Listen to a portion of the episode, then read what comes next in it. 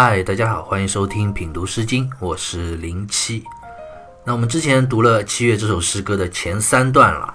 诗歌第一段，诗人给出了诗歌创作的一个主要的线索，那就是古人衣食这两个最基本的生活主题。然后第二、第三段则是顺着诗歌的主题啊，先从衣这个角度进行铺陈描写。诗人不仅仅啊描述了古代妇女一年四季桑蚕。之思的这样一个具体的劳作内容，而且也带出了诗歌的这样一个女性的主人公。她在少女的时候啊，为爱贤丑，以及嫁为人妇之后啊，勤劳质朴的生活状态和她内心的心理感受，让诗歌的文字啊充满了生命力。但诗歌讲完三段之后啊，其实关于一这个主题啊，诗人他还没有讲完，要留一个小尾巴。那什么小尾巴呢？我们就接着来看诗歌的第四段。我们先来看诗歌第四段的前三句：四月绣腰，五月鸣条，八月奇货，十月允拓。四月绣腰，绣这个字啊，毛诗里就解释说，不容而实曰绣，意思就讲不开花就结果，称之为绣。那有人要问了，这世上还有不开花直接结果的这样的植物吗？那在古人眼中啊，还的确是有的。比如说麦穗，麦穗其实我们现在知道它是花和果实在一起的，也就是它其实也是开花的。植物学上是属于穗状花序，但是因为花很小，所以看上去就好像只是看到了果实一样。那古人觉得这样的植物啊，它这种现象就好像是没开花就结果了，称之为秀。夭这个字啊。历来啊，各种解读就比较多了。有的说是一种草药的名字，有的说是苦菜，有的说是油菜花，那众说纷纭啊。但无论如何，其实这里是在讲妇女们，她们除了伤蚕、取丝、织布、做衣这些工作之外，在一年四季啊，其实还穿插着其他的劳动的一些插曲。四月绣腰就讲妇女在四月的时候啊，收割野外成熟的腰草这样一个果实。那接下来。五月鸣条，这句就比较好理解，讲的是五月盛夏时节，树上知了响亮鸣叫的这样一种声音。条呢，指的就是知了。那这一笔是关于自然现象的描述，诗人就是这样一笔写劳动，一笔写自然交错的来表达。所以接下来一句啊，要写劳动的内容了。八月起货，那到了八月份啊，秋天到了，收获的季节嘛，庄稼都要收割了。妇女们除了日常在家的织布做衣的工作啊，这个时候呢，也要帮忙一起到田地里去收割庄稼。那接下来十月允拓，拓这个字我们在之前的诗歌里已经遇到过了，它指的就是草木凋零的这样一个落叶。允呢，就是陨落的意思。这一句又是自然景色的描写了。到了十月初冬，树叶也都凋零陨落了。我们看第四段开头的这两句话。其实算是一个小小文学上的过渡，诗歌的文学张力啊，就是从这样的细节中啊体现出来的。首先，前两段已经写了很多关于一的这个主题的内容了，如果第四段一上来再接着写，会显得诗歌写的格式上比较呆板、比较固化，所以文学上需要有一笔迂回。其次啊，我们看诗人下笔啊，也是非常有精心用意的，一句实写妇女劳作的内容。一句呢，虚写自然的景色，从春夏季节啊，一直写到秋冬，虚实交错，不仅啊，把妇女一年中一些副业的工作内容都交代出来了，而且也让文学显得张弛有度。那最后呢，诗人非常用心的将两句这过渡的文字啊，最后的时间点落在了十月，其实也是为接下来又再一次的将诗歌的主题啊，切回到一这样一个主题上做好了一个铺垫。那我们就接着往下读这首诗歌。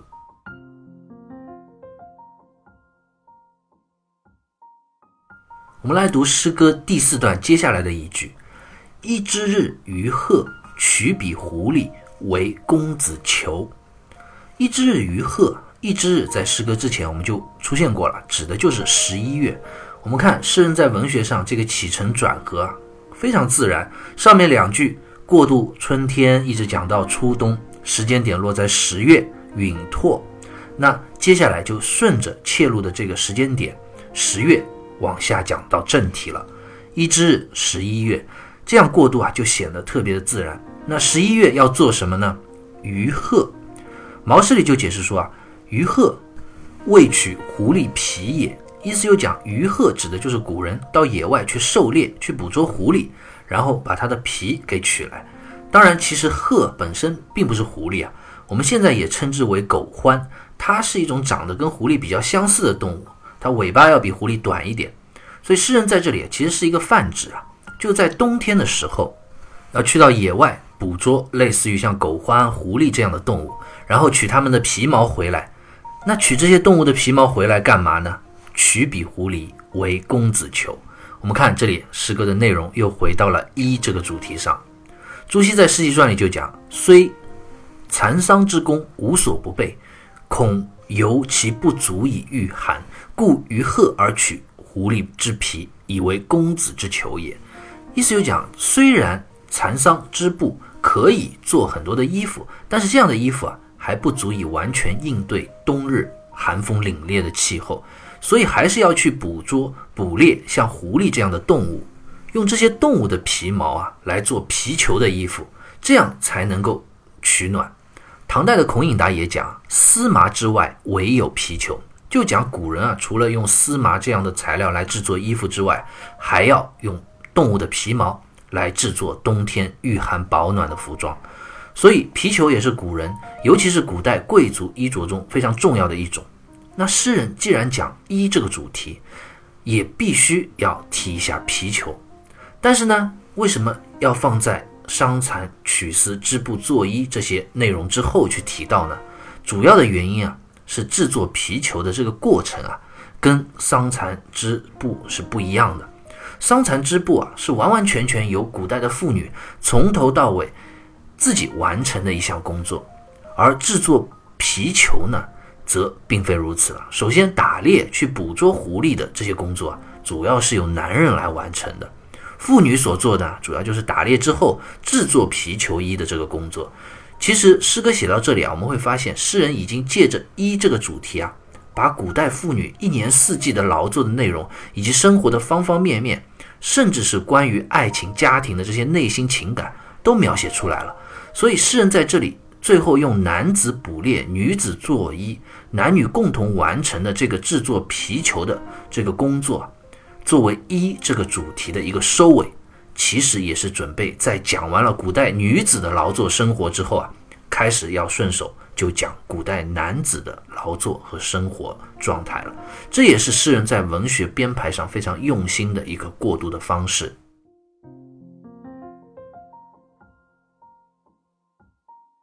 我们接着再来看诗歌第四段的最后两句：“二之日其同，再转五功，严思其宗，献监于公。”那既然诗歌之前提到了由男女共同完成的制作皮球的这个内容，也提到了古代男子捕猎的工作，所以诗人在诗歌第四段的最后啊，就顺着诗歌把古人生活中狩猎的内容啊带出来描写了一番。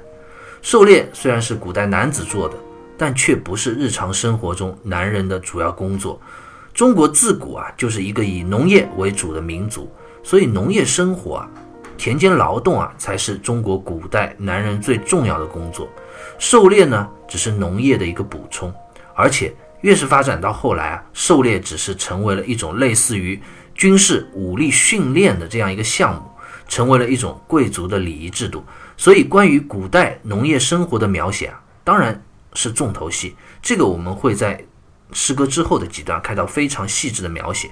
那诗人在这里写古人狩猎的活动啊，其实是一个穿插的描写，因为正好承接上一句讲到的皮球嘛，那衔接在这里就最合适不过了。所以在第四段的结尾啊，用两句话就带出来了：“二之日齐同。”二之日呢，指的就是十二月。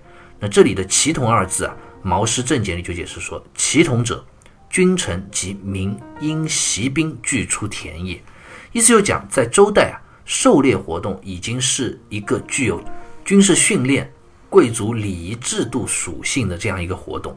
所以齐同啊，就指当时贵族的老百姓们聚集在一起举行十二月份冬天的这个狩猎活动。那诗歌接下来一句啊，把古人狩猎活动的目的就写得非常清楚了。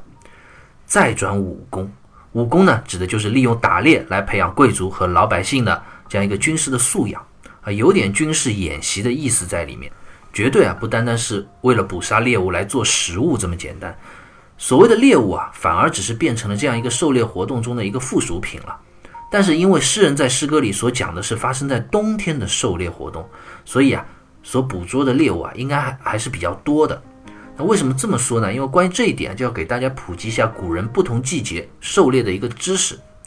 古人其实在一年四季啊，都会有统治者组织盛大的这样一个狩猎活动，但是不同季节所举行的狩猎活动，其目的是不太一样的。《左传》里就有这样的记载啊，讲到春收、夏苗、秋显、冬狩，皆于农歇以讲事也。什么意思呢？就讲古人春天打猎称之为收。夏天打猎称之为苗，秋天打猎称之为显，冬天打猎称之为狩。这些打猎的活动啊，都是在农闲的时候去做的，主要的目的就是演习军事。那另外啊，这些不同季节的狩猎活动，它的称呼其实还隐含了一个比较有针对性的目的。春搜这个“搜”字啊，它有搜索的意思，就讲古人在春天打猎啊，他要仔细搜索，他不能乱打。不能看到猎物就下手，因为春天啊是繁殖的季节，自然界的动物都要繁殖生育，所以打猎一定要找那些没有怀胎的野兽，这样就不会影响动物的繁衍生息。这就说明啊，古人他非常重视自然界动物的这个数量品类的平衡。夏苗呢就讲，因为春天古人播种，那农业生产到了夏天啊，这些农作物啊。庄稼生长是最旺盛的时期了，这个时候捕猎活动，它的主要目的是什么？就是要驱赶捕捉那些会糟蹋庄稼的野兽，以保障到了秋天能有一个好收成。所以夏天打猎啊就称之为苗，也就是树苗的苗。那秋显呢？秋显显这个字啊，有杀戮、伤害的意思，就讲秋天百姓自己家里所饲养的这些家禽啊，都要长大了。那容易啊，就招引那些山林的野兽啊。为了要避免家禽被伤害，所以古人在秋天就要进行捕猎活动的目的，就是捕捉那些驱赶那些会伤害家禽的野兽。只有到了冬天的狩猎啊，叫做冬狩，这个时候才叫做狩狩猎。因为冬天到了，古人就要储备足够多的粮食和食物去御寒过冬啊，所以冬天的狩猎。是没有什么区分的，尽可能的去多捕捉一些野兽，所以相对来说，捕捉的野兽种类啊或者数量啊都比较多的。那我们在七月这首诗歌里所看到的十一月的集体狩猎活动啊，其实就是古人的冬狩活动。那都捕捉到了一点什么东西呢？收获还是挺丰富的。严思其中，献坚于公。中和坚啊这两个字啊，毛诗里就解释说。始一岁曰中，三岁曰坚，意思就讲一岁左右的野猪，比较小的称之为中，那三岁长大的成年那种野猪啊，称之为坚。当然，诗人在这里也并不是特指野猪啊，因为狩猎会捕捉到不同种类的野兽，这里只是用中来代表小的野兽，用坚来代表成年的大的野兽。当然，捕捉到的猎物啊，在分配上也是有所规则的。所以诗人讲严思其中，献坚于公，就讲狩猎之后啊，猎物的小兽、小的那些猎物啊，都由老百姓自己分配，留作私有；而比较大的、壮实那些成年的猎物呢，就要上缴给贵族了，上缴给公家了。这点当然也是比较符合封建时代这种阶级的层级制度的。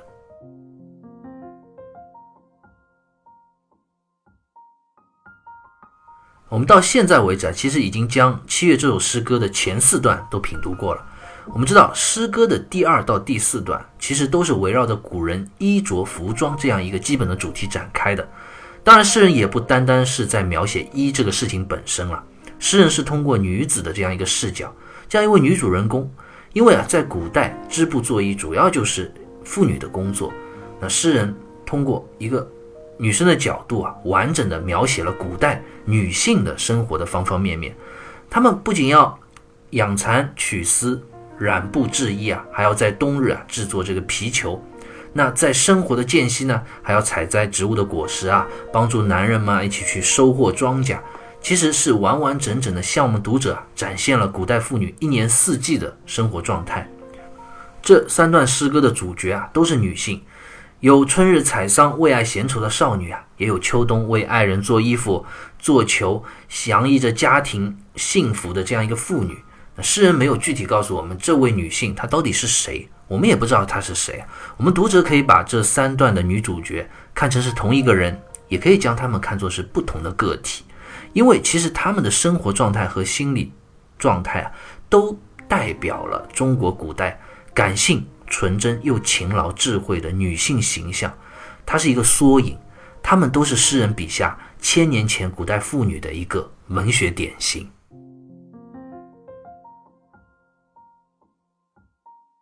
另外啊，还要多提一句的是啊，如果我们细心阅读《七月》这首诗歌的第二到第四段，我们就会发现，这三段其实诗人都提到了“公子”这样一个称呼。那第二段讲到“待及公子同归”。第三段呢，讲到为公子长；第四段讲到为公子求，都有“公子”这两个字。当然，这也很好理解，因为这三段的主角都是女性，而在中国古代，女性的生活啊，基本上都是围绕着男性而展开的，所以都提到了公子，也不令人感到意外了。但是，这位公子他究竟是谁，却是值得我们去细细阅读并思考的一个问题。我在品读的时候，主要是从女性所处的这种爱情和家庭的角度来做解读，将这位公子啊理解成是这位女性的爱人或者丈夫，因为这样的理解啊，我个人认为啊会让诗歌更加充满美好和温馨。但是历来啊也有人认为，诗歌中所谓的公子指的是当时的统治者，所以诗歌中的这位女主角啊，她就化身成为了一位非常艰辛的奴隶阶层了。这样理解的话，他所有的劳动的成果啊，织布、做衣、缝制皮球啊，都是在为这些贵族公子们做服务、做劳动。那这样的解读啊，就显得阶级意味啊比较浓厚一点，底层人民和贵族阶层之间的这种对立感比较强烈。但我想，我们在品读这三段诗歌的时候，其实也能体会到诗歌字里行间。其实并没有表达出特别强烈这种哀怨或者备受压迫的这种情感气息，反而我们是看到了一位妇女她劳作的这种快乐的情绪。比如，当她染出了一块鲜艳的大红色的布匹的时候啊，那一份劳动人民的自豪的喜悦是溢于言表啊。如果说你是被压迫的，是为你的地主、为你的主人去做这样一个衣服，你可能就没有这么美好的心情去做自我欣赏了。所以，我想，我个人还是更愿意从爱人或者丈夫这样的角度去理解这位公子。那不知道大家在品读了诗歌这前面四段之后啊，会有一个怎样属于自己的理解呢？这就因人而异了。只要能够自圆其说，其实我觉得都可以。好，那诗歌到这里还没有读完。接下来诗歌就要开始有过渡启程，讲到中国古代男性的一个生活，去塑造一个中国古代男性，尤其是农民的这样一个典型的文学形象，去配合诗歌所要讲的这个食的主题。那接下来的内容啊，我们留在下一期继续接着跟大家聊。好，那下期再会了。